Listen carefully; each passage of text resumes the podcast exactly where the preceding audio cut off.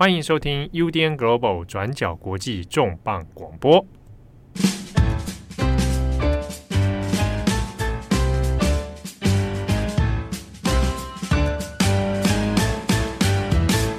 Hello， 大家好，欢迎收听 U D N Global 转角国际重磅广播，我是编辑佳琪，我是编辑慧仪。这一次要做的题目呢，其实是我自己一直私心很久，就是想要做很久，但是都没有机会可以碰到的题目。那这一次刚好就是因为在中国遇到了相关的事件，所以我们就可以把它拿来做。这次呢，我们要关心的这个主题就是关于中国的女性主义社群。那其实听到这个题目，大家可能会觉得有点奇怪，说，诶，为什么是中国？为什么是女性主义社群？但是如果你是有长期在关注，比方说我们转角自己的文章，或是你有一直在关心中国议题的话，其实应该不难发现，就是在最近几年来，中国的网络生态上一直在前几个重要的女性议题会一直跳在前面。就比方说从二零一八年就是开始陆续引爆中国的，包括 MeToo 的事件，就是中国自己也有，比方说像是沈阳案或者是贤子对朱军案等等，就有一系列的 MeToo 事件。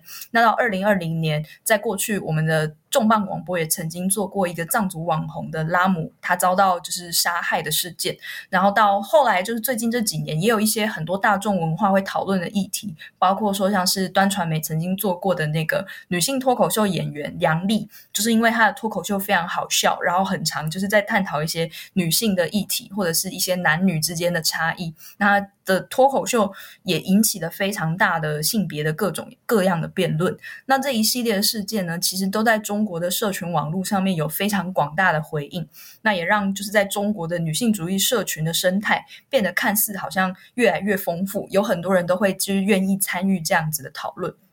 那在中国呢，也有很多人开始对于女性觉醒或是女性主义，在中国叫做女权主义啦，就是对于女权主义也会抱持着相对乐观的看法，就觉得说，诶，好像女性觉醒的元年来啦，或者是说，诶，其实女性主义好像比我想象中的没有那么难进入，我也有可能可以成为一个女性主义者。就是这一系列的事件其实都在中国引发了蛮大的回响的。那这一次呢，之所以我们要做这个事件，其实是因为在今年的三月底的时候发生了一个蛮重大的叫做肖美丽事件。那这个事情呢，就是导致了网络上，它最后的结果啊，就是造成了中国开始在网络上有非常多的女性主义微博、豆瓣等等的社群平台上面的一些所谓的女权账号，就是可能他们是一些女生经营的，那她平常也会关心各式各样的女性议题，包括说卫生棉啦，或者是包括说，诶，女性是不是有受到性骚扰啊等等。在这些社群网络上原本有很多这样子的女权 K O L， 就这些女权 K O L 呢，纷纷都遭到了诈号或者是禁声，就是有可能一种是平台上面，就是可能微博或是豆瓣他们自己把你禁掉，那另外一种呢，也有可能是更上面的人，有可能政治相关的一些禁令下来，那这些女权账号就遭到了就是禁止。那也有不少的网友呢，在这次的肖美丽事件中就跑去出征，那就是痛骂女性主义者是极端女权啊、好逸恶劳啊、痛恨男性啊等等，就只想要享受好处但是不想要付出之类的。那除此之外呢，还出现了更多网友的谩骂，是包括说在责骂这个中国的女性主义者都跟境外势力勾结，那或者是他们也会把女权，这点跟台湾蛮像，就是他们也会把女权写成那个拳头的拳，就是说女权在打拳，就是在打打男人啦，就是打打拳，女权打拳是假，反党是真，意思就是说你是在表面上看起来好像在帮女性争取权益，但其实你是想要反党反国，你是一个不爱国的人。那甚至呢，也有人就是说女权其实就是一群反华分子等等这样子的批评。那所以我们这次就会先从到底这个肖美丽，肖美丽就是这次事件发生的这个苦主，就是肖美丽她到底发生了什么事情，那这一个事件怎么又导致到原本看起来很蓬勃的整个中国的网络 K O L 的社群，这些女性主义社群都遭到了禁止。那在这一次的重磅广播里面呢，除了我跟慧仪的对谈之外，我们也采访了另外两位的中国女性主义运动者。第一位呢，是资深的媒体工作者，她叫做米米亚娜，那第二位呢，则是中国的一个很有名的女性主义媒体，叫做女权之声。那我们采访的是女权之声的创办人吕平老师。那我们呢，这一次也会同时来邀请他们聊聊对于这次肖美丽的事件，还有后续这一系列的女权账号遭到炸号的效应的一些观察。好，那这次的音档也会比较多，就是除了我跟慧仪对谈之外，也会有另外两个专访，就很欢迎大家一起去听这样。对，那另外两个专访，其实一个就是呃米米亚娜的专访，米米亚娜是她的她的笔名，然后另外一个呢就是吕平的专访，因为专访的时间其实蛮长，但因为内容很精华，我们没有办法完全剪辑在这一集里面，所以欢迎大家听完这一集之后，再去听另外两集有关米米亚娜跟吕平的专访。然后我觉得个人是觉得非常的精彩，以及我从中里面得到了很多力量跟鼓励。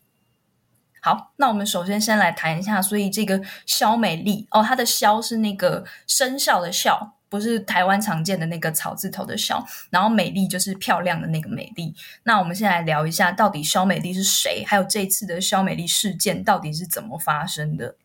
对，一开始先跟大家介绍一下肖美丽是谁好了。肖美丽其实也是一个中国的女权行动者，那她过去呢就有跟其他的女权运动者在中国呢是多次以行动艺术或者是公民运动的方式去倡议女权，像是反家暴啊、反性侵等等。那例如呢，她在过去为了抗议就是家暴的问题，她就跟几个中国的女权行动者在二零一二年的时候就穿着带血的婚纱，就是染血的婚纱，然后走上街头，然后去做抗议，去做倡议。那同时她为了挑战可能外界对于女性的一些刻板印象，她也组织了就是女子腋毛大赛，就是大家分别就是在社交网站上面上传你的腋毛的照片。那这件事情呢也是有被 B B C 报道过的。那除了从事女权的活动之外，肖美丽跟她的朋友同时也是一个女权行动者，叫做大兔，兔是兔子的兔，然后一起经营了一个淘宝的商店，叫做毒品商店，毒是独立的毒，品是品味的品，毒品商店。那回到这一次，我们先跟大家更新一下说，在三月底的时候，肖美丽到底发生了什么事情。诶，那我在这里补充一下，就是我们在这一次的重磅广播里面提到的女性主义跟女权主义，其实他们指的是一样的啊，只是在台湾的脉络里面，过去我们比较常讲的这个翻译词是 feminism， 我们是翻成女性主义。那不过在中国那边，他们比较常叫的是女权主义。那我们在这里面呢，就是如果是我们自己讲到的话，我可能就还是一样用女性主义来指称。那如果是我们受访者提到的话，或者是其他的，可能是因应受访者的脉络，我们我们就会用女权主义来指称。好，那我们接下来就跟大家先讲一下肖美丽的事件好了。首先我们先说结论，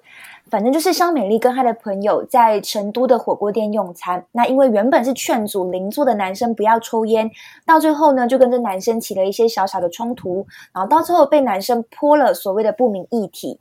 那原本呢只是单纯你要劝阻邻座男生不要抽烟的这个民生事件，到最后却上了微博的热搜，然后事件演变到最后就越来越越来越夸张，像是肖美丽过去参与女权活动的经历，全部都被网友肉搜出来。那网友甚至是把她跟境外势力挂钩的，甚至是以像是爱国为名啊，去网络霸凌肖美丽。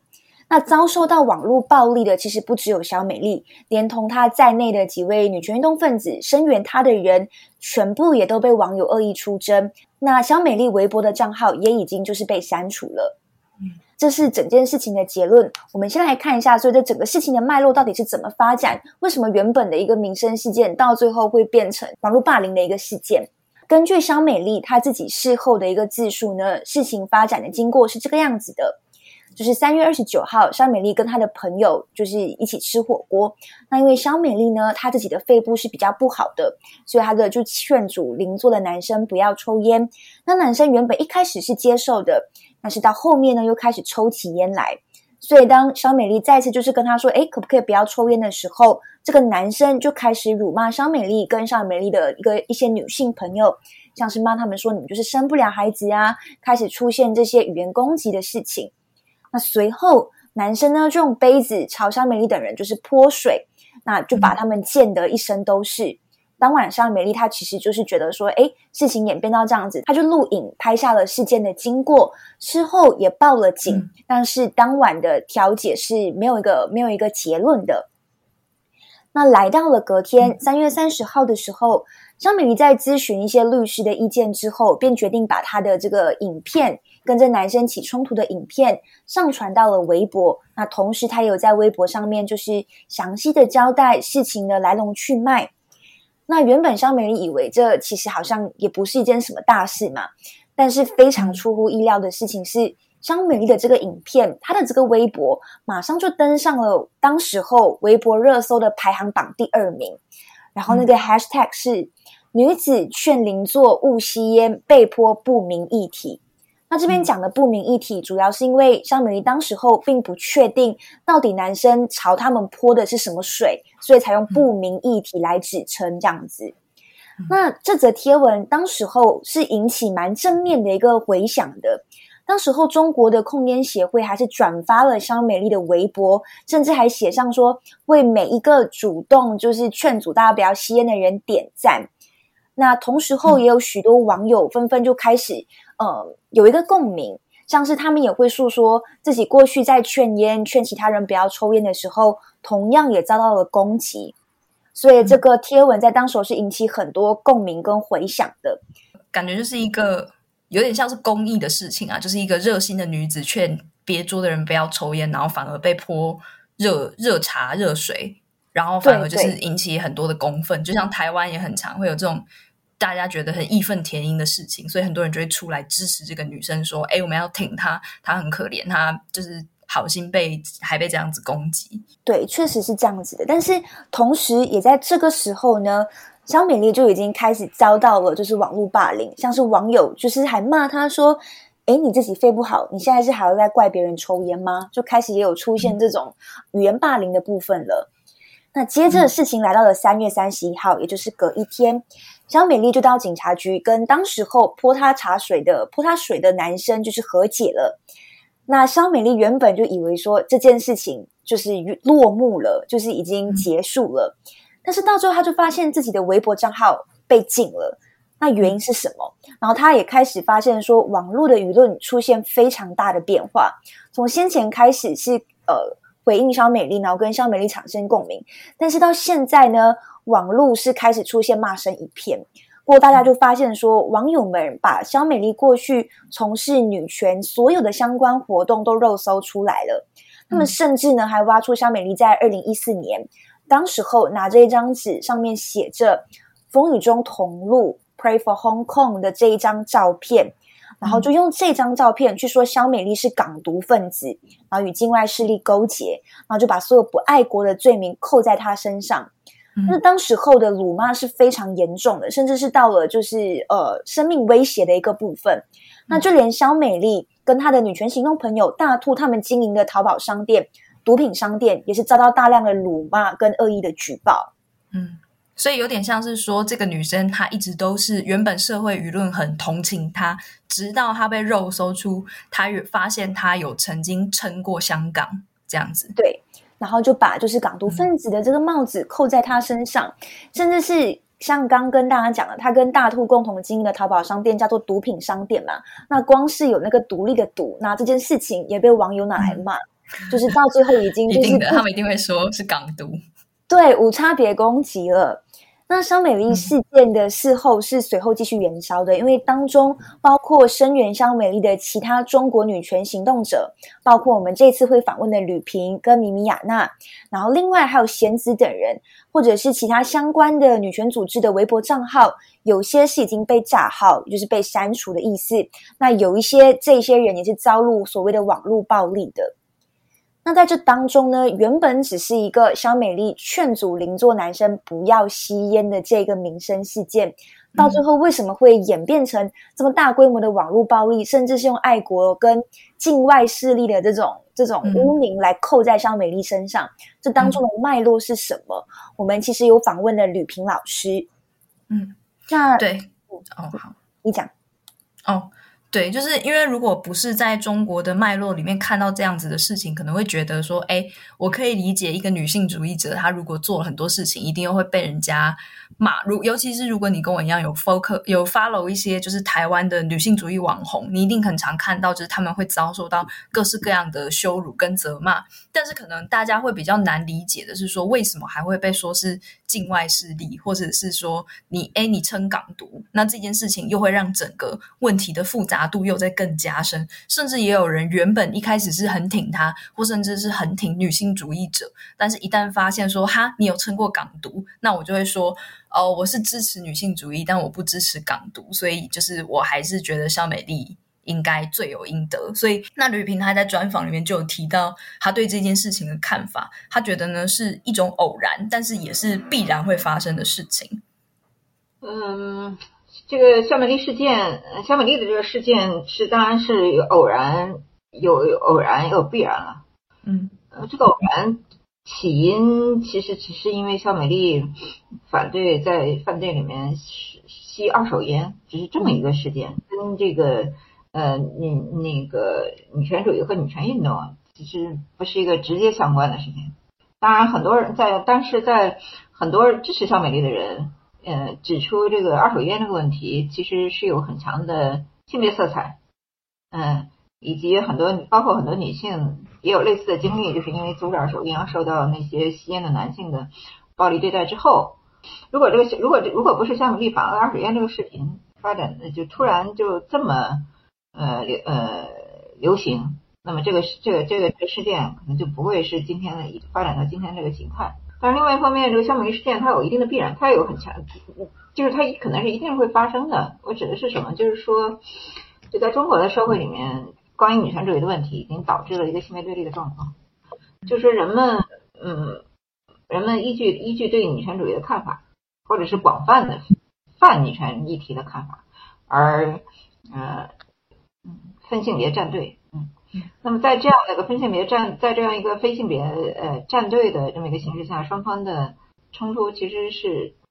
立场可能是不可嗯是不可调和的啊，双方的言语上的冲突也是非常激烈的啊。当然，我们的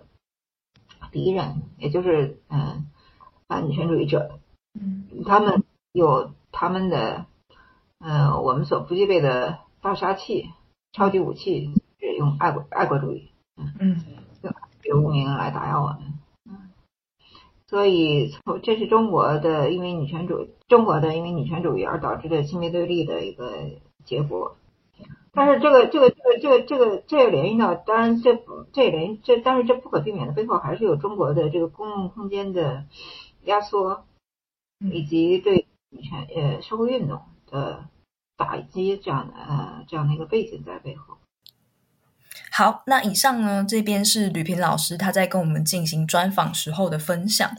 那其实呢，我们也可以知道说，肖美丽她当然不是唯一活跃在中国网络上的女性主义者啦，就是在中国呢，其实还有很多其他脉络不同的女性主义实践者。那我们刚刚提到的肖美丽呢，她自己刚好就是过去曾经在很多的事件上都有参与过，就是刚刚会议提到的，包括说染血新娘啊、占领南侧啊，那另外她也还有去过就是声援一个女权五姐妹，就是在过去曾经有一些也是一样就是女权主义者但是被中国政府逮捕的事情，那她也曾经积极去声援过这些女性，希望政府可以赶快释放她们等等。那在当时呢，我们一般会归类把肖美丽和她的这些其他他的社运的朋友，包括说我们采访到的米米亚娜还有吕平老师，我们会把他们先归类在一个比较像是女权行动派这样子的一个派别。但是这个派别呢，它也不是说唯一一个在中国很活跃的女性主义组织，在中国呢，其实还是有很多不同脉络的女性主义派别跟实践者。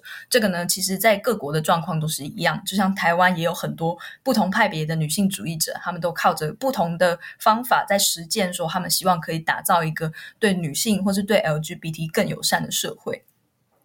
那在中国呢，也蛮特别的是说，其实也有很多女性主义者，他们在运动的过程中，因为可能是出自于自发或者是出自于被迫，这个我们没有办法确定，但是呢很多人会在运动的过程中去使用或者是内化一些跟中国政府比较互相符合的价值观来进行自己的女性主义的倡议。那我们举一个比较具体的例子，就像是说在二零二零年二月的时候，大家应该还记得在那个时候中国就是爆发了非常严重的武汉肺炎的疫情。那在当时呢就有一个网络的 K O L， 他的名字叫做梁玉，梁就是高粱的梁，然后玉是那个金字旁的玉。那这个梁玉呢，他当时就发起一个运动叫做姐妹战疫安心行动，那个疫呢就是疫情的疫。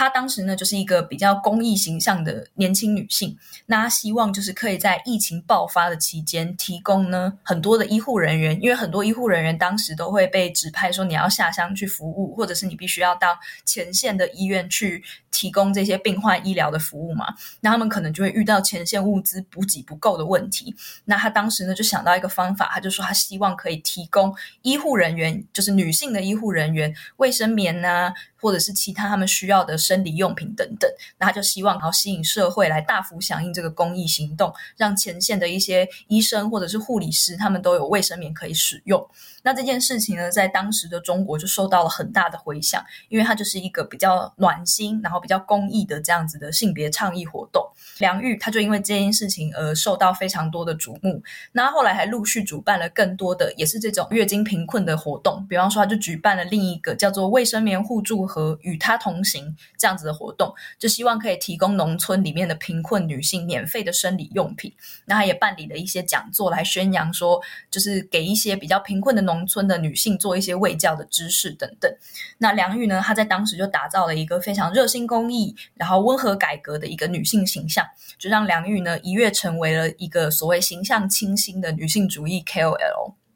那不过呢到了今年三月的时候，梁玉她有一天就在微博上发了一则呃贴文，然后就宣布她要加入共产党。那他写的呢就是说，非常荣幸也非常开心组织能够接受我的入党申请，在下乡为女孩们捐助卫生巾，就是中国卫生棉叫卫生巾嘛，就捐助卫生巾和性教育讲座的这些日子里，我亲身看见而且体会到了党的工作在每一位百姓上的帮助。那作为青年女性，我希望能用更多的力量去建设祖国。那他这样子就是有点像是就是入党的这个申请的这个这个这个宣告的贴文呢，就引起了非常非常多的好评。很多人呢都觉得说，诶，梁玉真是一个呃人美心美啊，形象又很公益，那他现在又决定要入党，那他以后一定又可以得到更多来自于国家来自于政党的资源，让他去帮助这个女性改善贫困的问题这样子。但是呢其实这样子的事情也会引起一些后续的政治效应，还有引起一些批评，这个我们后后面会再提到，这也是在中国其中一种要实践女性主义的脉络。那另外一个呢就是所谓的我们把它称之为网络女权派，这当然只是一个粗略的 分, 分, 分类啦，他们当中其实可能自己还会有其他更细致的分法。那这个所谓的网络女权派呢，最主要呢是在指说在二零一八年大概在那之后前后左右，就是有一批比较年轻的女性，那她们从小就是生在一个网络的世代，中国也是在处在一个比较强盛的时期，那她们呢从小都很习惯各种大众文化啊、影视文化啊、追星文化等等，那她们就很擅长使用微博、豆瓣这些的社交媒体工具。那尤其呢是在豆瓣上的俄组，鹅就是那个 goose 的那个动动物的那个鹅，然后还有瓜组，瓜组呢叫做自由吃瓜基地，还有另外一个青青草原，就是大主要是这三个版，这三个版就有点像我们讲的 P T T 的那种什么女版啊、八卦版啊之类的，比较像是女版啊，因为里面的成员都会大部分都会宣告说我们只收女性，但是有没有反串我我我是不确定啊。他们呢就是以各种的八卦闲聊啊、追星啊、谈恋爱啊等等的这些年轻女性比较喜欢的话题。那在这几个组里面也很常看到说网友们他们会聚在一起讨论一些性别的议题，当然呢因为这些成员都是年轻的女性，那他们也不一定会像前面我们提到的女权行动派那样子那么学术、那么深入，然后那么的愿意上街去抗争这样子，但是呢他们也一样会从日常生活中出发来讨论很多的性别议题。比方说呢，如果你随便上去看一下，其实你会发现他们很多讨论都是还蛮有性别意识的，包括说他们就会在讨论说诶饭圈，就是我们讲的追星或者是追动漫人物嘛，就是饭圈里面为什么总是有那么多荡妇羞辱，或者是呢也会有人报道说诶某一个韩星为什么就是他私底下男生的韩星为什么他私底下的一些行为会那么引起争议等等等，就是里面其实有非常多跟女性主义相关的讨论，那留言呢也都是还蛮大量的，那大家也都很活跃的在进行这一些分享。那可是呢比较特别的事情是在这些群里面，就是虽然我们称它为是一种网络女权，因为这些女性都因为各自的兴趣加入这些社群版位，那也都在里面有很活跃的留言，但是呢他们也很常被批评说他们是相对政治冷感的，就你只对你自己日常生活中出发的这些明星啊化妆品啊恋爱啊这些东西你很积极的去去去讨论，但是你呢却不敢更激进的说诶这个中国政府他对这对女性这么的不友善，为什么就是你对于那个什么离婚要增加什么冷静期思考这些政策公共政策的方面你都不敢吭一声，但是你却对私人生活里面有这么多女性主义的看法，那你算不算是一种假女权？那除此之外呢，在这些板块里面也很常会混杂很多跟爱国啊爱党有关的言论。比方说呢，前阵子因为新疆棉延烧的事件，就会有人呢在青青草原吧，我记得我看到青青草原就有人就在提起说我们只有一个粉籍，就是我们只粉阿中哥哥，意思就是说虽然我们平常都追很多明星、嗯、但是其实我们最喜欢的就是阿中哥哥，就是中国这样子。那另外呢，再根据端传媒的报道，他们也提到说这一群网络女权的女性，他们有时候呢也会挪用一些共产党的语言来描述他们的一些女性主义的理想或是他们的一些希望，包括说就会有人引用毛泽东的名言妇女撑起半边天等等的词汇来表达一些他们对女性主义的想象。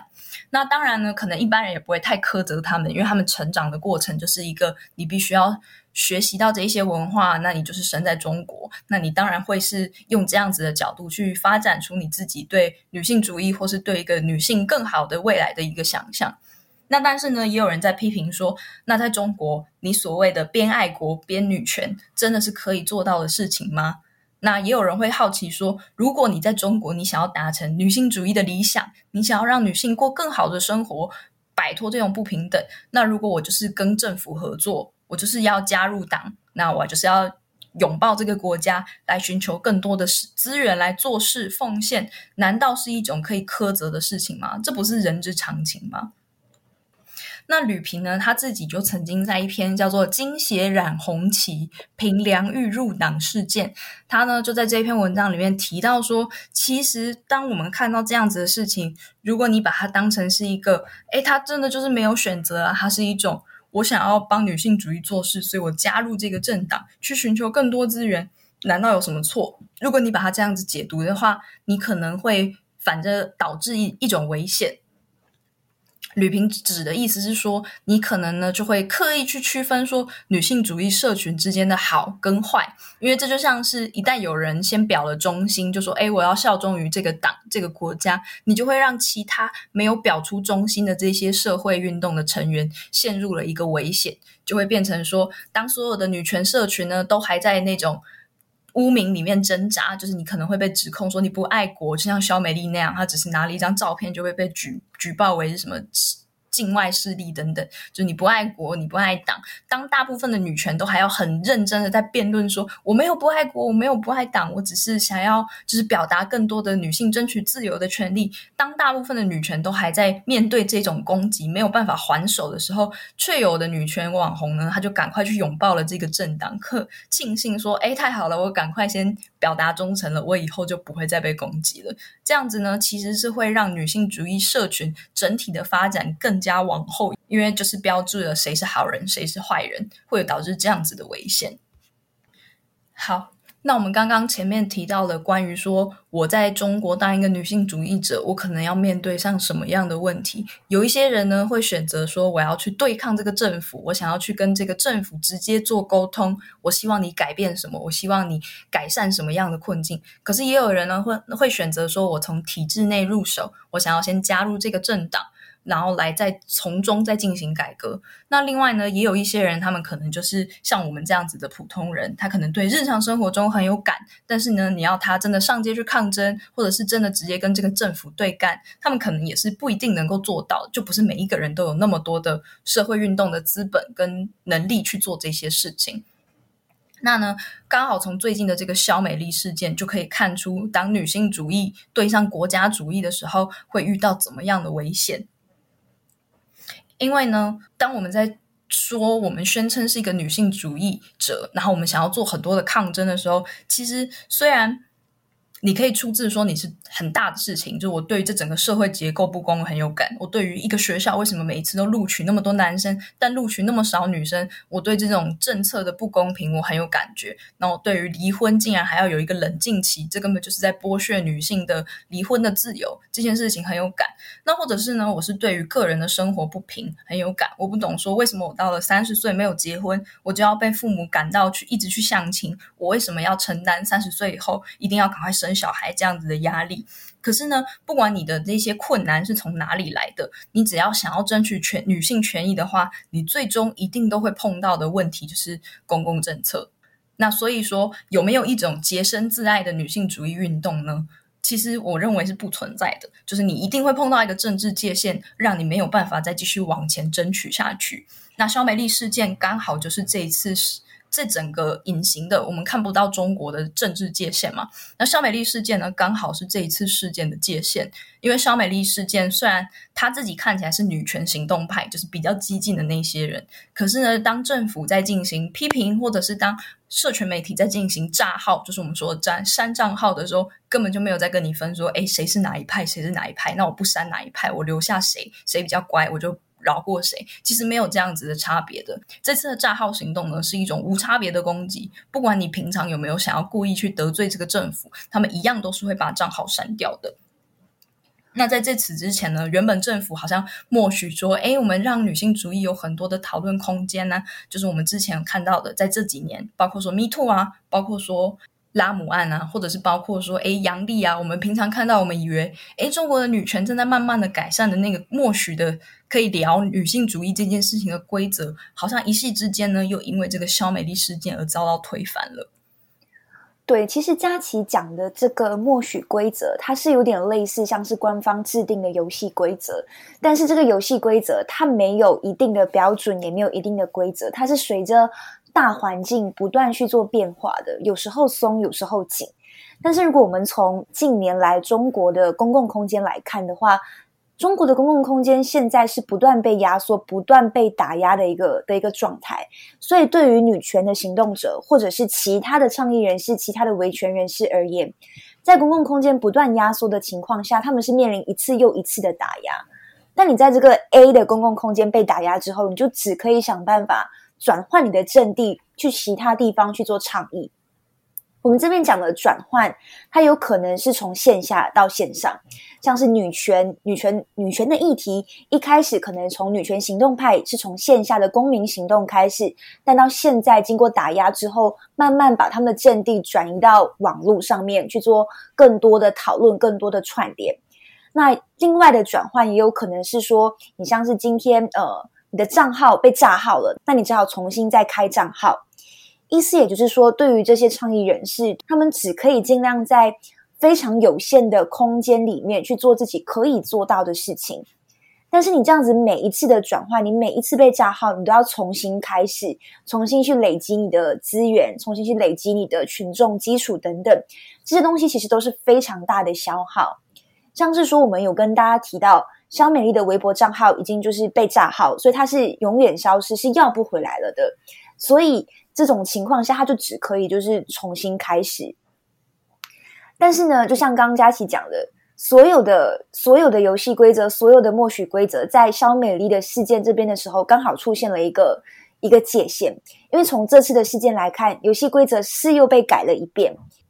因为重点就在于说，肖美丽她是被指控跟所谓的境外势力勾结嘛，所以她才会遭到炸号、遭到封锁。但是与此同时，其他的泛女权社群部分的账号也是都被封锁了。他们没有撑港独，就是你以为他是因为撑港独挺 H K 所以被炸号，但是很多人没有跟他一样举牌说我 pray for Hong Kong， 但是一样也都被封锁了。所以到底政治的界限是在哪里？对，甚至有一些这些被封锁的，还是说你要倡导爱国的粉红女权社群，那他们也都被炸好了。所以在这样子的情况下，你会发现说，不管你今天做什么事情，不管你爱国也好，不管你勾结境外势力也好，不管你做什么都好，你就是被无差别的攻击了。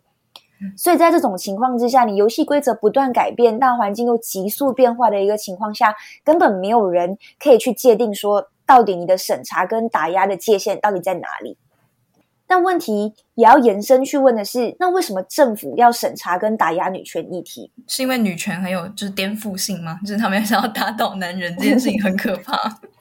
这其中的那个关键也是跟刚刚提到的啦，其实就是跟跟公共空间跟言论空间压缩有关系，所以连带的你所谓的公民行动跟你透过公民行动累积起来的影响力还有群众基础，这一些东西就是中国当局最不愿意看到的。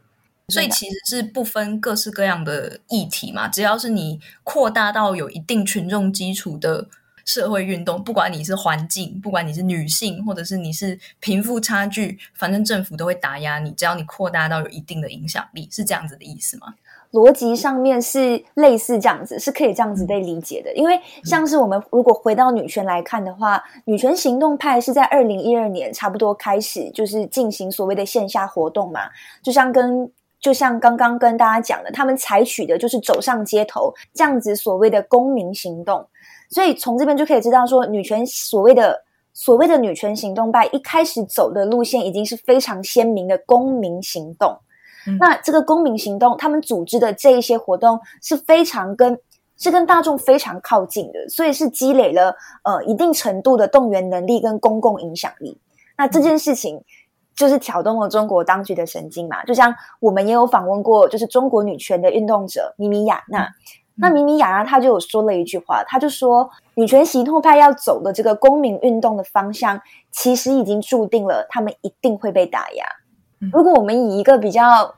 讽刺的方式来称赞 quote 称赞这件事情的话，按照米米亚娜的说法，那就是女权的动员能力已经充分得到中国当局的认可了，就是你是一个可敬的对手，所以我才要打压你这样子的意思。对，所以中国当局可能会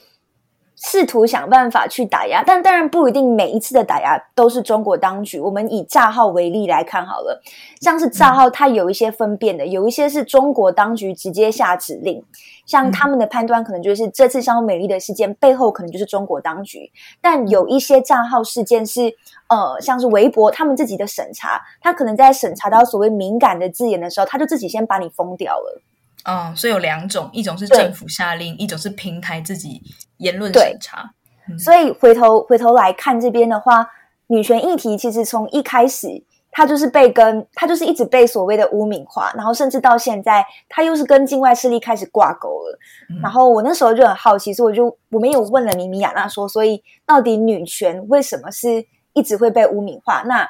那我们来听一下米米的说法。其实一直都有吧，就是说对嗯、呃，就是说女权支持穆斯林，然后包括女权组织卖淫，当时有一个最大的污名化女权主义的事件，就是说呃，女权行动派这几个人包括大兔啊、女权之声、嗯、然后是一个什么跨国组织卖淫链条后面的幕后黑手什么的，就是嗯嗯，完全没有根据的呃抹黑吧，当时闹得很大。然后还有女权勾结西方势力，嗯，也是有官方的媒体在后面推波助澜的。嗯、呃，然后还有女女权反党反政权，嗯、呃，从那从一五年之后就，嗯、呃，偶尔就会出现一下。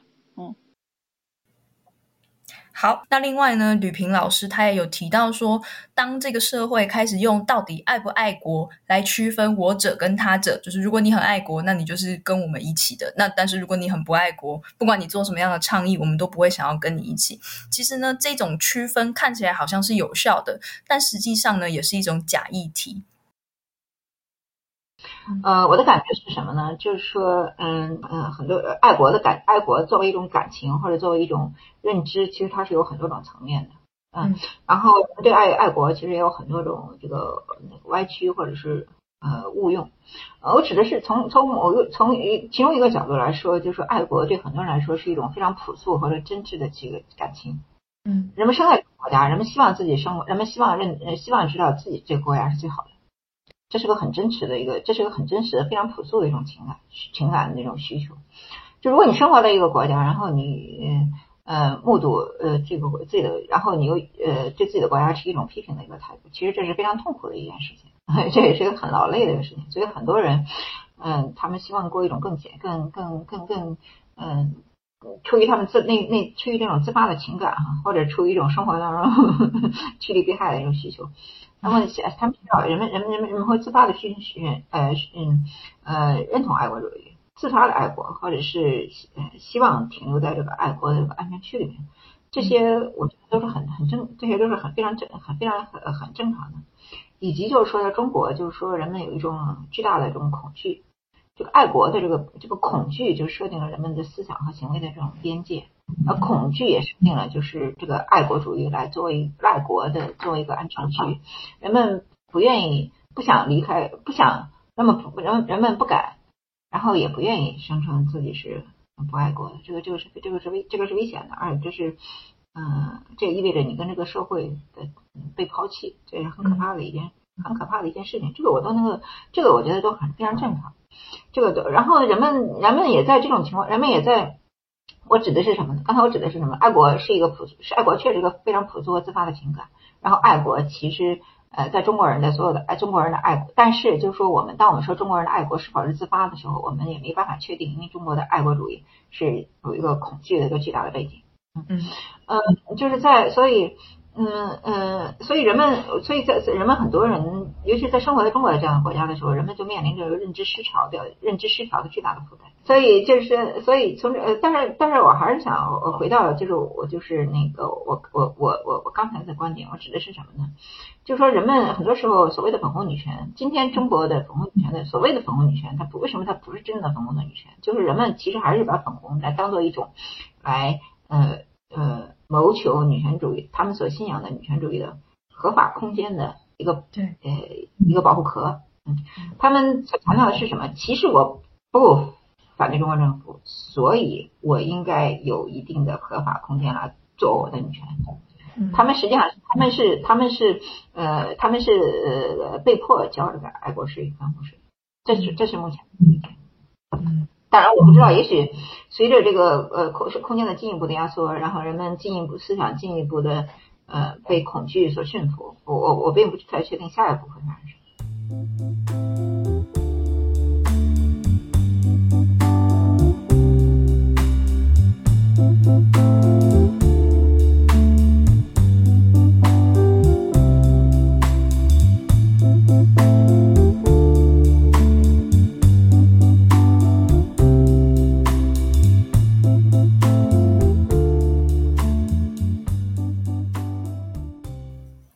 好，那在前面呢，我们已经提到了关于肖美丽事件，还有一些中国的女权主义的一些简单的分类。那我们呢，现在来把时间轴拉远一点，来谈一下，比方说，到底中国的女性觉醒的那个启蒙，还有女性主义 feminism 这个概念，之所以从西方传入，大概呢是从什么时候开始的？那其中又经过了哪一些的变化？如果要回溯说中国在西方的这个女性主义 feminism 这个概念呢，其实最早大家通常最早呢是会谈到一九一九年，就是中国的五四运动那个时候开始谈起，因为呢包括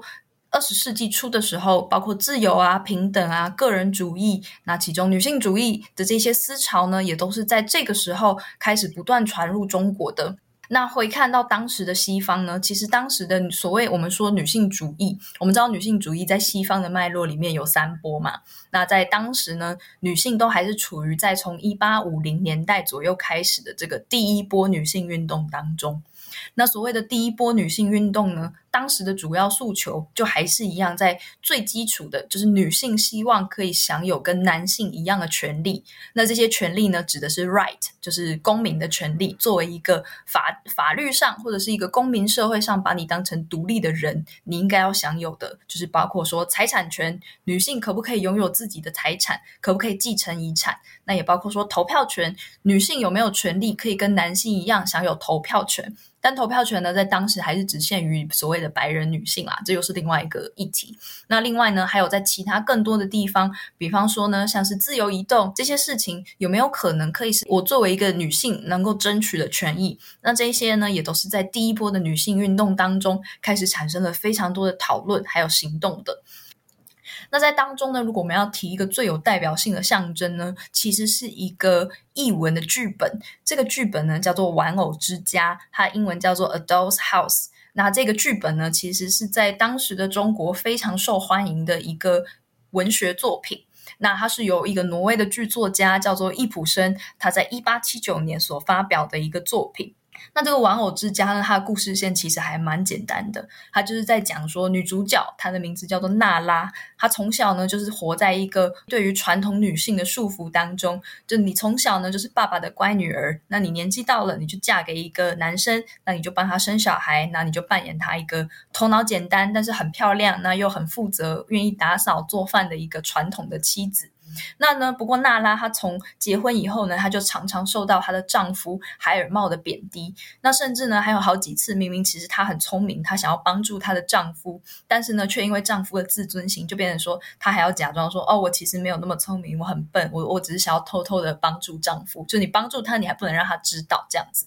那就故事就是经过了一系列的事件，那直到最后呢，娜拉她终于觉醒，她就发现说，我跟这个丈夫结婚，我其实一点都不快乐，而且呢我还不断的遭到他的贬低跟嘲笑，我不想要这样子的人生。所以在最后呢，娜拉她就决定要选择离开她的丈夫海尔茂。那整个戏剧呢，就是用娜拉离开家门的时候啪嗒很用力的关门这个声音来作为结束。那她的丈夫呢还坐在家里一直在幻想着娜拉有一天会再回来。那这个戏呢，其实它在一八七九年刚发表的时候也引起轩然大波，并不是说诶西方就很乐意很直接的接受这样子这么有解放性的一个剧本。最初呢，这个玩偶之家它在英国还有其他的国家都是被禁止的，因为他们认为这个戏太倡导女性自觉了，可能会对社会造成一些影响。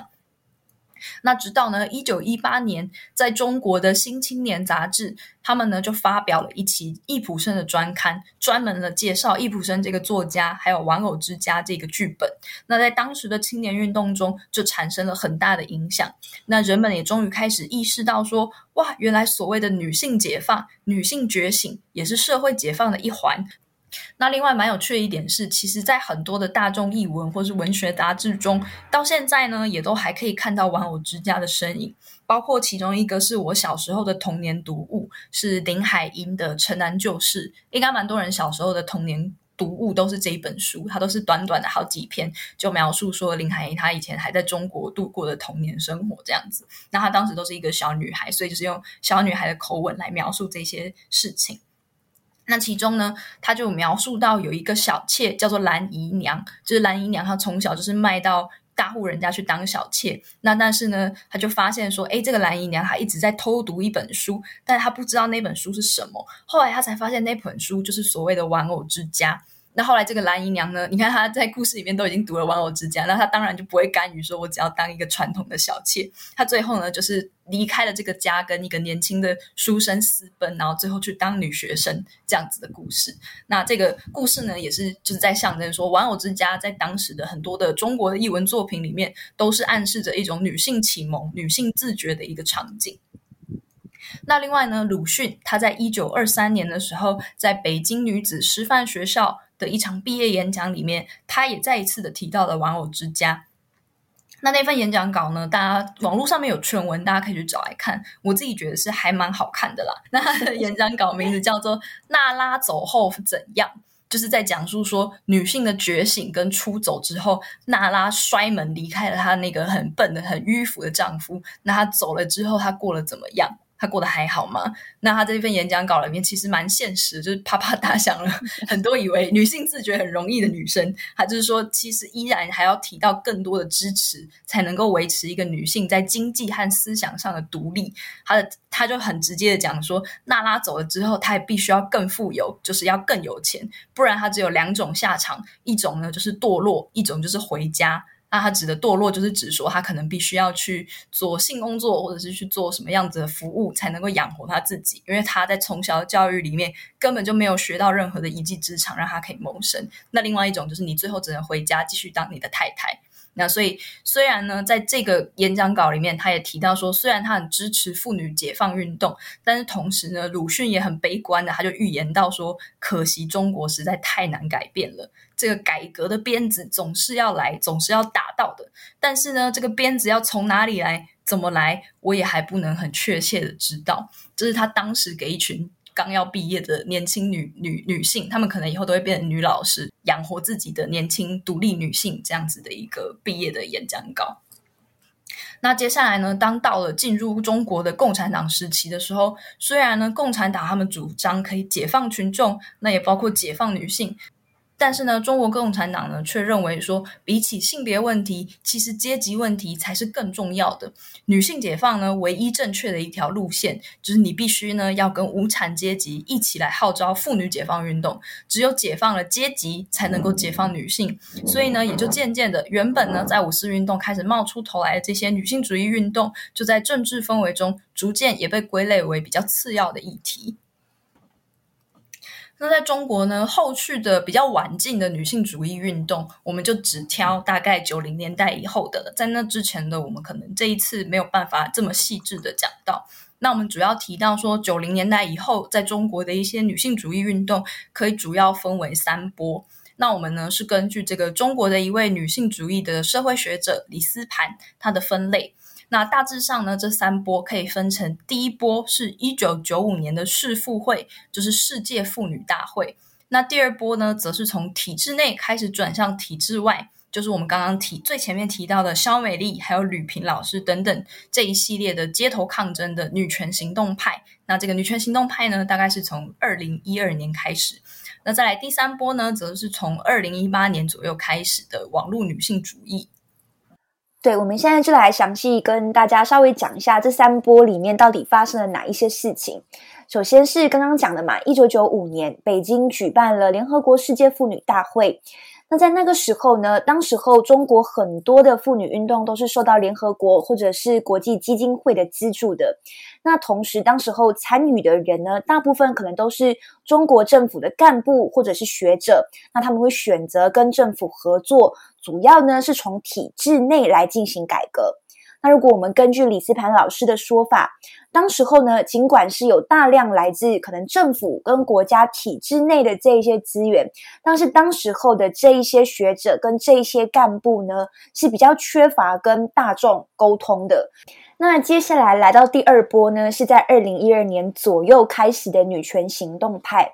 当时候在二零零九年的时候，原本是记者的吕平呢，他就创办了女权之声的这个新媒体。那当时候肖美丽他们也是在女权之声里面当实习生的，当中的一些年轻女性主义者包括肖美丽啊，或者是大兔啊。那这一批的女权行动派呢，其实就像刚刚跟大家提过很多次的，他们是主张线下实际的行动抗争，像是二零一二年的在岭南厕所运动，二零一五年的路女子一毛大赛等等，然后到二零一五年声援反对女权五姐妹被捕的这个事件。我们这边稍微跟大家提一下女权五姐妹到底是什么事情。在二零一五年呢，当时候的女权行动派，那为了去组织一个反性骚扰的活动，到最后呢，就有总共五位的女权主义者在中国的不同城市被警察带走。那这件事情事后就变成说，很多国内外的组织呢就开始声援就被带走的五个人。那这五个人到最后是被拘捕大概三十七天后被释放出来。那这件事件在事后也被称之为女权五姐妹事件。那也因为这件事情之后，中国的泛女权社群就开始也跟着扩大起来了，然后相关的阵地也慢慢转移到网络上面。但是在这个时候，女权行动派也开始遭到很多的污名化，例如跟境外势力勾结啦、不爱国啦等等。那相关的这些指控，就跟我们刚刚提到的，在肖美丽的事件中是完全被展现出来的。那事后来到二零一八年三月九号，原本创办的女权之声呢，她的微博账号也开始被封锁了。她当时候已经有十八万的粉丝，所以这几年来累积的群众基础在一夕之间就是全部都消失了。那至于第三波呢，则大概是从二零一八年开始。那其中的代表之一就是我们刚刚提到的中国的 MeToo 事件，就是包括贤子啊、刘宽啊等等这些原本是普通女性的一些素人，他们呢就开始出面指控在中国的各个领域，包括说媒体圈啊、学术圈啊、政治圈啊等等，里面有很多具有高度声望跟权势的一些男性，他们呢曾经对这些女性进行性侵或者是性骚扰的事件，那在各个领域都引发了非常激烈的讨论。那这一批性别事件呢，就跟过去的女性主义运动有很大的不同。因为在过去呢，中国的女性主义运动大部分都是一些训练有素的学院派女性，或者呢是专业的一些女性主义学者，或者是已经是受过良好教育的女性精英等等，他们来发起的。但是在这一次的 MeToo 事件中呢，出现的人大部分都是素人出出身，就是像你跟我一样的普通人，他们来谈论这些女性他们受到的性骚扰或者是他们受害的一些故事。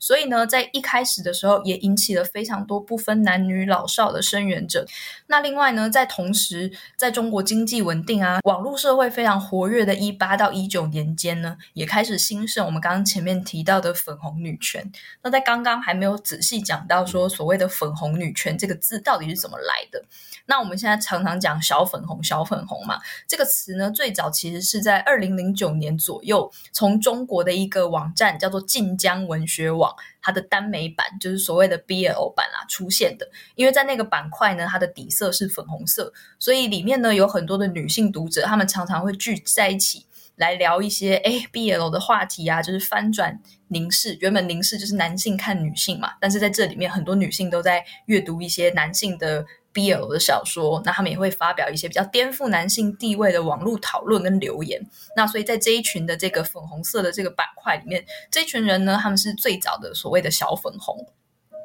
那后来呢，这样子的网络文化一直延伸到了包括豆瓣儿组还有瓜组等等的这些其他群组，也开始接续了这个粉红女权的这个传统。那这群粉红女权呢，我们刚刚都已经讲过，他们年纪大部分都很小啊，也是网络原生世代啊，所以呢他们对于结构性的性别问题，比方说政策改革等等，这些呢是相对陌生的，但是他们却对于日常消费、大众文化里面的性别意识是非常强烈的，而且他们也有很强的串联动员的能力。包括说在今年的二月，大概是除夕那几天的时候，他们就曾经发生过一个哔哩哔哩下架事件，就是这一群网络女权呢，他们主动串联去要求一个中国的影视网站叫做哔哩哔哩去下架一系列关于羞辱女性的动画等等。那在当时呢，也引起了蛮大的回响，很多人就会想说，诶，原本我们这么看不起这群粉红女权，就觉得她们是一群不敢跟政府抗争的女性主义者，结果没想到她们竟然可以要求一个这么大的影视网站去下架动画，那大这也是大家当时没有想到的一个很有影响力的事情。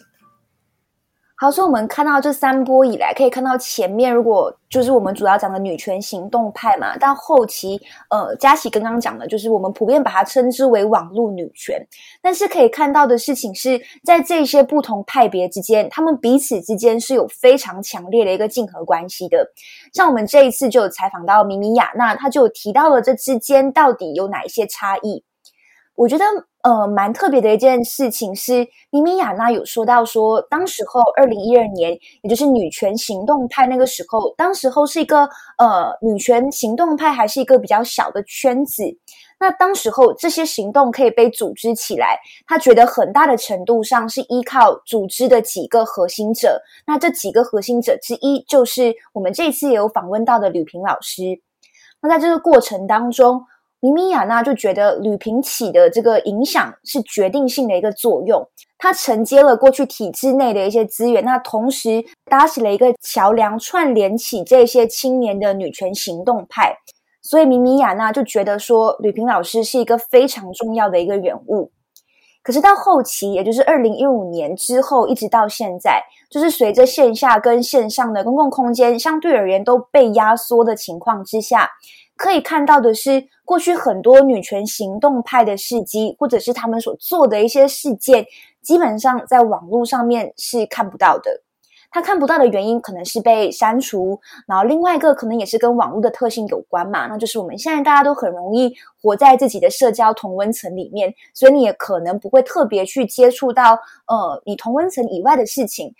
在这样子一个去脉络的情况之下，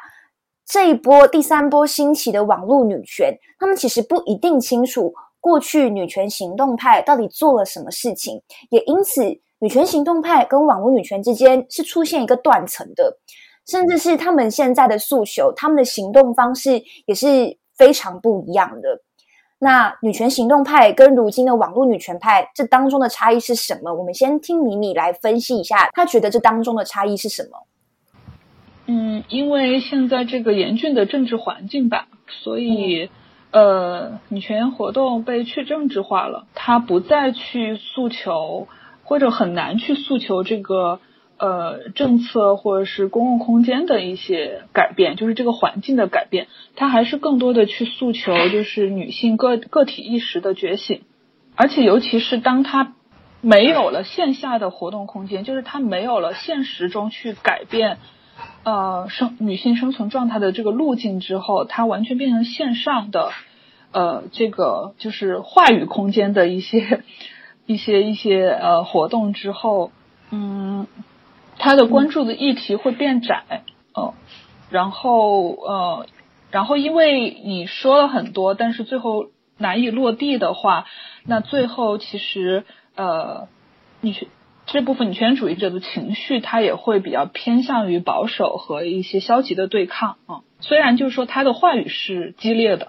所以刚刚可以看到米米有说到，就是网络女权跟现在的女权行动派它过去的一个差异，但当时候也很好奇的一点就在于说，如果今天女权行动派跟网络女权当中出现一个断层了，那有没有可能是去修复这个断层的？因为唯有断层被修复起来之后，接下来才有可能去有更多的合作关系，进而去串联更多的可能性，然后可以让女权的议题去有更多的发展。然后米米是这样子讲的，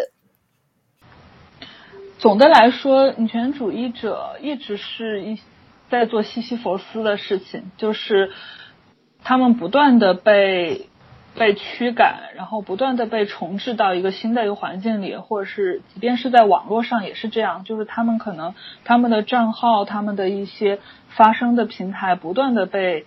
呃消灭，然后不断的归零、嗯、就你之前积累的社群的基础、积累的这个读者的呃，基础不断的被归零，然后你在这个零的不断不断的从头开始。然后现在肖美丽她可能她的所有账号被炸掉之后，她又用了她又开始一个一些新的账号，然后又是从零开始吧，但是可能每一次从零开始都比上一次要更容易一点。但最大的问题在于什么呢？在于之前我在做那个呃，女权行动派历史，就是歪脑那个特别企划的时候，我其实我其实有一个预设，我做那个专题是为了就是把这个断女权主义断层的这段历史修复。那么为什么要修复它？是因为我想要，就像你刚才说的那样，我想要连接起行动派和现在广泛的这个网络上的泛女权的群体。嗯，那如果要如果要连接起来，其实就是需要把行动派做过事情和这段就是他们被打压掉的声音让更多的人去看见。嗯，然后如果我把这段脉络给连上的话，那么可能可能就是女权主义者的议题，嗯，主要是它的议题可以得到传承，就是之前可能一些反家暴啊，或者是公共空间这个这个设施的性别平等啊，当时女权女权行动派有很多的议题，它都可以就是克服这个断层，然后得到现在更多的女权主义者的传承，让这两方的人有一个共情，那么可能女权它能够找回这个走下去的这个方向吧。好，那我们最后如果要把这一次的整个中国女性主义的专题做一个小结的话，其实呢可以发现说在中国的女性主义社群，她们受到了很强烈的双重或者我们说是多重的污名。那第一种呢，其实就是女性主义它本身就会受到高度的污名，这个呢其实你在台湾也可以观察得到，包括说很多反对女权的人就会把女权称为那个拳头的拳，这个在台湾也是，然后或者是在中国会叫你是田园女权，田园就是说田园诗歌啦，意思就是说女性只要享受好处啊，不想要负责任，不然就是说你们是女权仙子，就是你们是一群很高贵然后很火，你们才会来烦恼的一些什么女权的事情。要不然呢就是把我们刚刚前面提到的这一群网络上的原生的女性主义者称为粉红女权，就用来嘲讽说你只敢骂比你坏的那些什么渣男啊，你只敢骂就是一些网络上比你小声量比你小的人，但是你不敢跟政府直接正面对抗。那对于这些种种就是用来羞辱女性主义的这个的这些用词呢，到底大家是怎么看待的？吕平老师呢他也有表示说，他其实觉得这样子的说法其实正是因为你没有办法否定女权这两个字非常的重要，所以你要抹黑女权这件事情，你只能在前面加上一个形容词。呃，我觉得就是说这些词，不管你是不管是粉红女权还是田园女权，嗯，它还是女权拳头的拳，它都在暗示什么呢？呃，它它它都是一种呃，像你说的这种这种抹黑，是一种非常不容易的、很艰苦的抹黑女权的努力。我指的是什么呢？女权、女性权利其实很难被抹黑的，女性权利是非常正当的，你没法否认女性权利的正当性，对吧？嗯，呃，所以呢，要抹黑女权主义，就必须要去在这个女权主义前面加一个形容词，呃，意思就暗示就是你们不是真的女权主义，你们是假的，对。然后，呃，然后呃，所以我们才打压你们。嗯嗯，你你在就是，所以你你你你这是一个这是一个他们的这个这是一个要要要去污名女权主义所所必须要去做的一项那个工作了。嗯呃，就是说，所以就是好像就是我们是一些假女权主义，我们是不好的女权主义，所以他们才打压我们，而不是因为我们是女权主义，所以他们不敢承认自己就是反对性别平等的人，你知道吗？嗯，就问，所以所以他们的尴尬，他他们的尴尬，他们的机心都在，就是都都在都在都在这个地方，所以就是说，所以所以他们，然后他们声称就是说有一种真正的女权主义存在，对对，啊、嗯，实际上这个真正的女权主义，具体是真正的女权主义，嗯，他们所描述的真正的女权主义在哪儿？呃，就是是是是不清楚的。他们的真正真正的女权主义是不是呃那个呃，然后是是不是好像是永远就实际上是个不存在的。然后他们对真正的女权主义的描述，你不管怎么看来看去，你发现他们对真正女权主义的描述，它有个一个最关键的一个特点，就是他们认为真正的女权主义是不给政府也不给男人找麻烦的，所以这是他们理想的一种女权主义。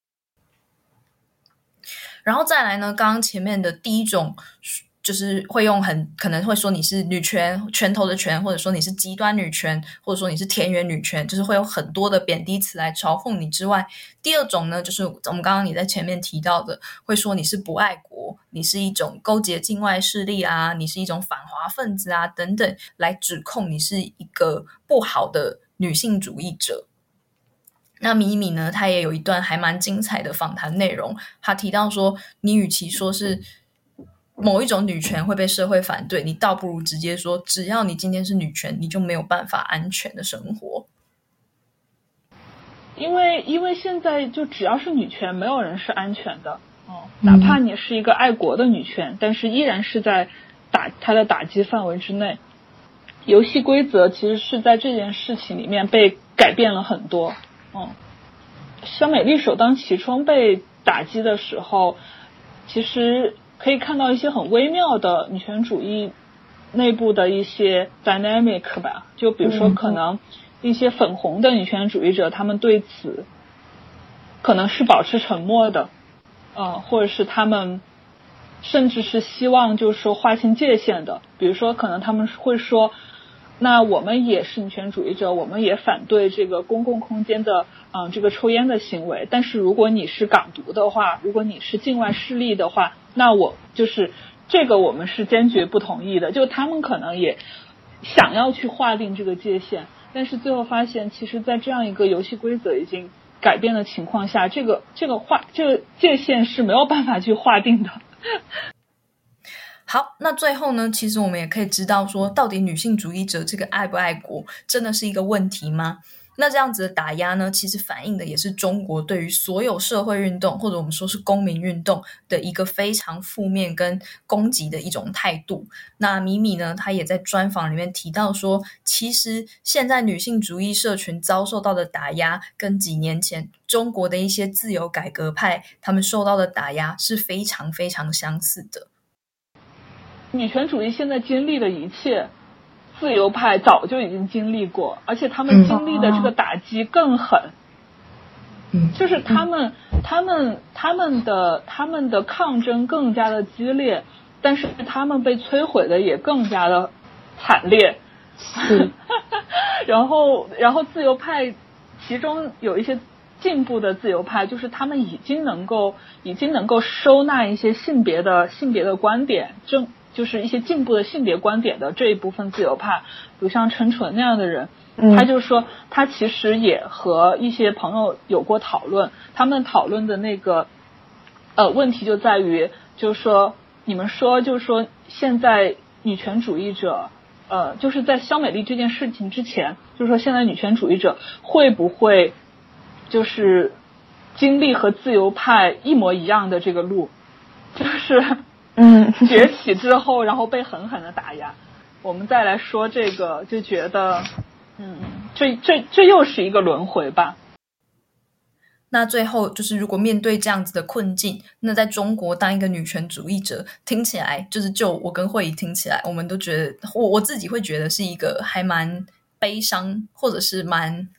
沉重的事情，就是比比起在台湾当一个女权主义者还要来得沉重。我不知道慧仪你自己觉得？我觉得相对而言还是会有一些差异性的，我觉得光是公共空间这件事情就已经有很大的不同、嗯、脉络就已经很不一样了。对，然后我们就很好奇的问了吕萍老师说，你你你这样子，如果是这样子的状况的话，你你你们怎么样继续坚持再继续做这些倡议，或者说即使你们已经到了海外，你们又怎么继续坚持说，诶，我相信这个社会会变得更好，我相信女性主义还是能够撑开其他的抗争空间。那吕萍老师呢也做了这一段的访谈，我觉得还蛮适合当成我们这一次重磅广播的结尾。所以这个社中国社会其实现在就是处在一个越来越危险的一个呃过程当中，其实几乎所有人都能都能够看到，但是没有人能够有力量去阻止。嗯，我我指的是什么？就是甚至我都不期望女权主义，嗯，中国的女权主义能够改变这个过程。从我们在最近这次我们所遭受的这样的一个网络的暴力就可以看出来，就是说其实呃我们还是我们是非常非常脆弱的。啊，面对这些网络的暴力，我们几乎没有，我们没有任何还击的这样的一个能力。嗯，呃，就我们没办法改变，嗯、呃，我们的国家的这个沦落的趋势。虽然我们都为此非常非常的痛苦，嗯，呃，但是我我我我觉得就是在这个在这个阶段，就是坚持是非常重要的。嗯，就我我能够，也如果说我们能够减缓，我们能够减缓这个社会变得更坏的这个速率，这就是有意义的。这意味着我们可能把希望留到明天了。嗯，明天一切就，而且从今天到明天可能会有，呃，人们可能嗯获得一些传，会有一些更多的人觉醒，让人们可有机会来去舒缓他们的痛苦。嗯，所以这些，所以坚持是非常重要，坚持是非常非常重要的。但是没有人能够，没有人能够把一切空让空间百分之百完全消失。我觉得我们的政府非常强大，但是他做不到这一点，所以空间是还在，只不过空间会变得更狭窄、更破碎，而这空间也本身就也是也也是不断的被污染的。嗯嗯嗯，所以就是只就是我们的运动会变得更艰难。但是还会，但是还会，我相信它还会继续存在下去。它存在下去是因为女性有这样的需求，啊、呃，存在下去，对，而且它存在下去对我们的社会也非常重要。就我们刚刚提到的，像是小美丽啊、吕萍啊、米米亚，那这一些人都会是，嗯、呃，比较我们在网络上面可以看到的中国女权行动者，但是不管是吕平老师或者是明明、雅娜都有不约而同的提到说，在中国境内还是有很多有意识自我隐藏的中国女性运动者在默默的在从事就是跟女性相关的运动，就是他们还是有在努力的做事情，但他们是有意识的自我藏藏起来的，那为了就是去避免当局的打压。嗯，那我觉得其实也不管是不只是女权议题，我觉得这样子的东西其实放眼到任何议题，任何的很大的社会议题或者是人权议题都好，我觉得从这些女权行动者身上展现出来的是坚持跟永不退缩的这样子的一个特质。所以知道有这样子的一群人很努力的在做着某一些事情，我就觉得说这是一个很好的很好的力量，也是一个很好的，我不知道能不能说是示范，但我觉得从他们身上我们都可以学到很多东西。嗯，尤其是当我们过去在做一些中国的相关报道的时候，很多都是还蛮负面的消息，比方说我跟七号以前录过的一些布依族的 绑, 绑架媳妇啊，或者是其他的一些比较沉重的议题的时候，其实很多的留言，尤其是台湾的读者啦，可能都会觉得说啊，中国不意外，或者是把它当成比较猎奇、比较奇观的这种事件来看。但是我们之所以做这个社群的题目，也是因为我们觉得说，也许在中国还有很多同样在努力想要改善这个社会的人，那当然他们的负担是非常沉重，他们也不可能说我们把它造成成是一些非常伟大的贡献者，但是我觉得让大家看到中国社会也有这样子的面向，跟有这样子的人在努力，其实我觉得也是蛮重要的一个部分。嗯，对，好，那以上就是今天的重磅广播。如果呢有其他的感想想要跟我们说，或者是有什么的意见回馈，都可以到我们的脸书 I G 来私讯留言，或者是到 Apple Podcast 下面留言让我们知道。但是呢，因为我们也有采访就是米米、雅娜跟吕平嘛，那他们中间其实也有分享了很多个人的观察跟个人的一些看法，我们没有办法完全放在这一集的 podcast 里面，所以推荐大家听完这集之后马上再去听一下就是吕平老师跟米米、雅娜的两篇专访，赶快去听威胁大家对，感谢大家的收听，我是编辑佳琪，我是编辑慧仪，我们下次见，拜拜，拜拜。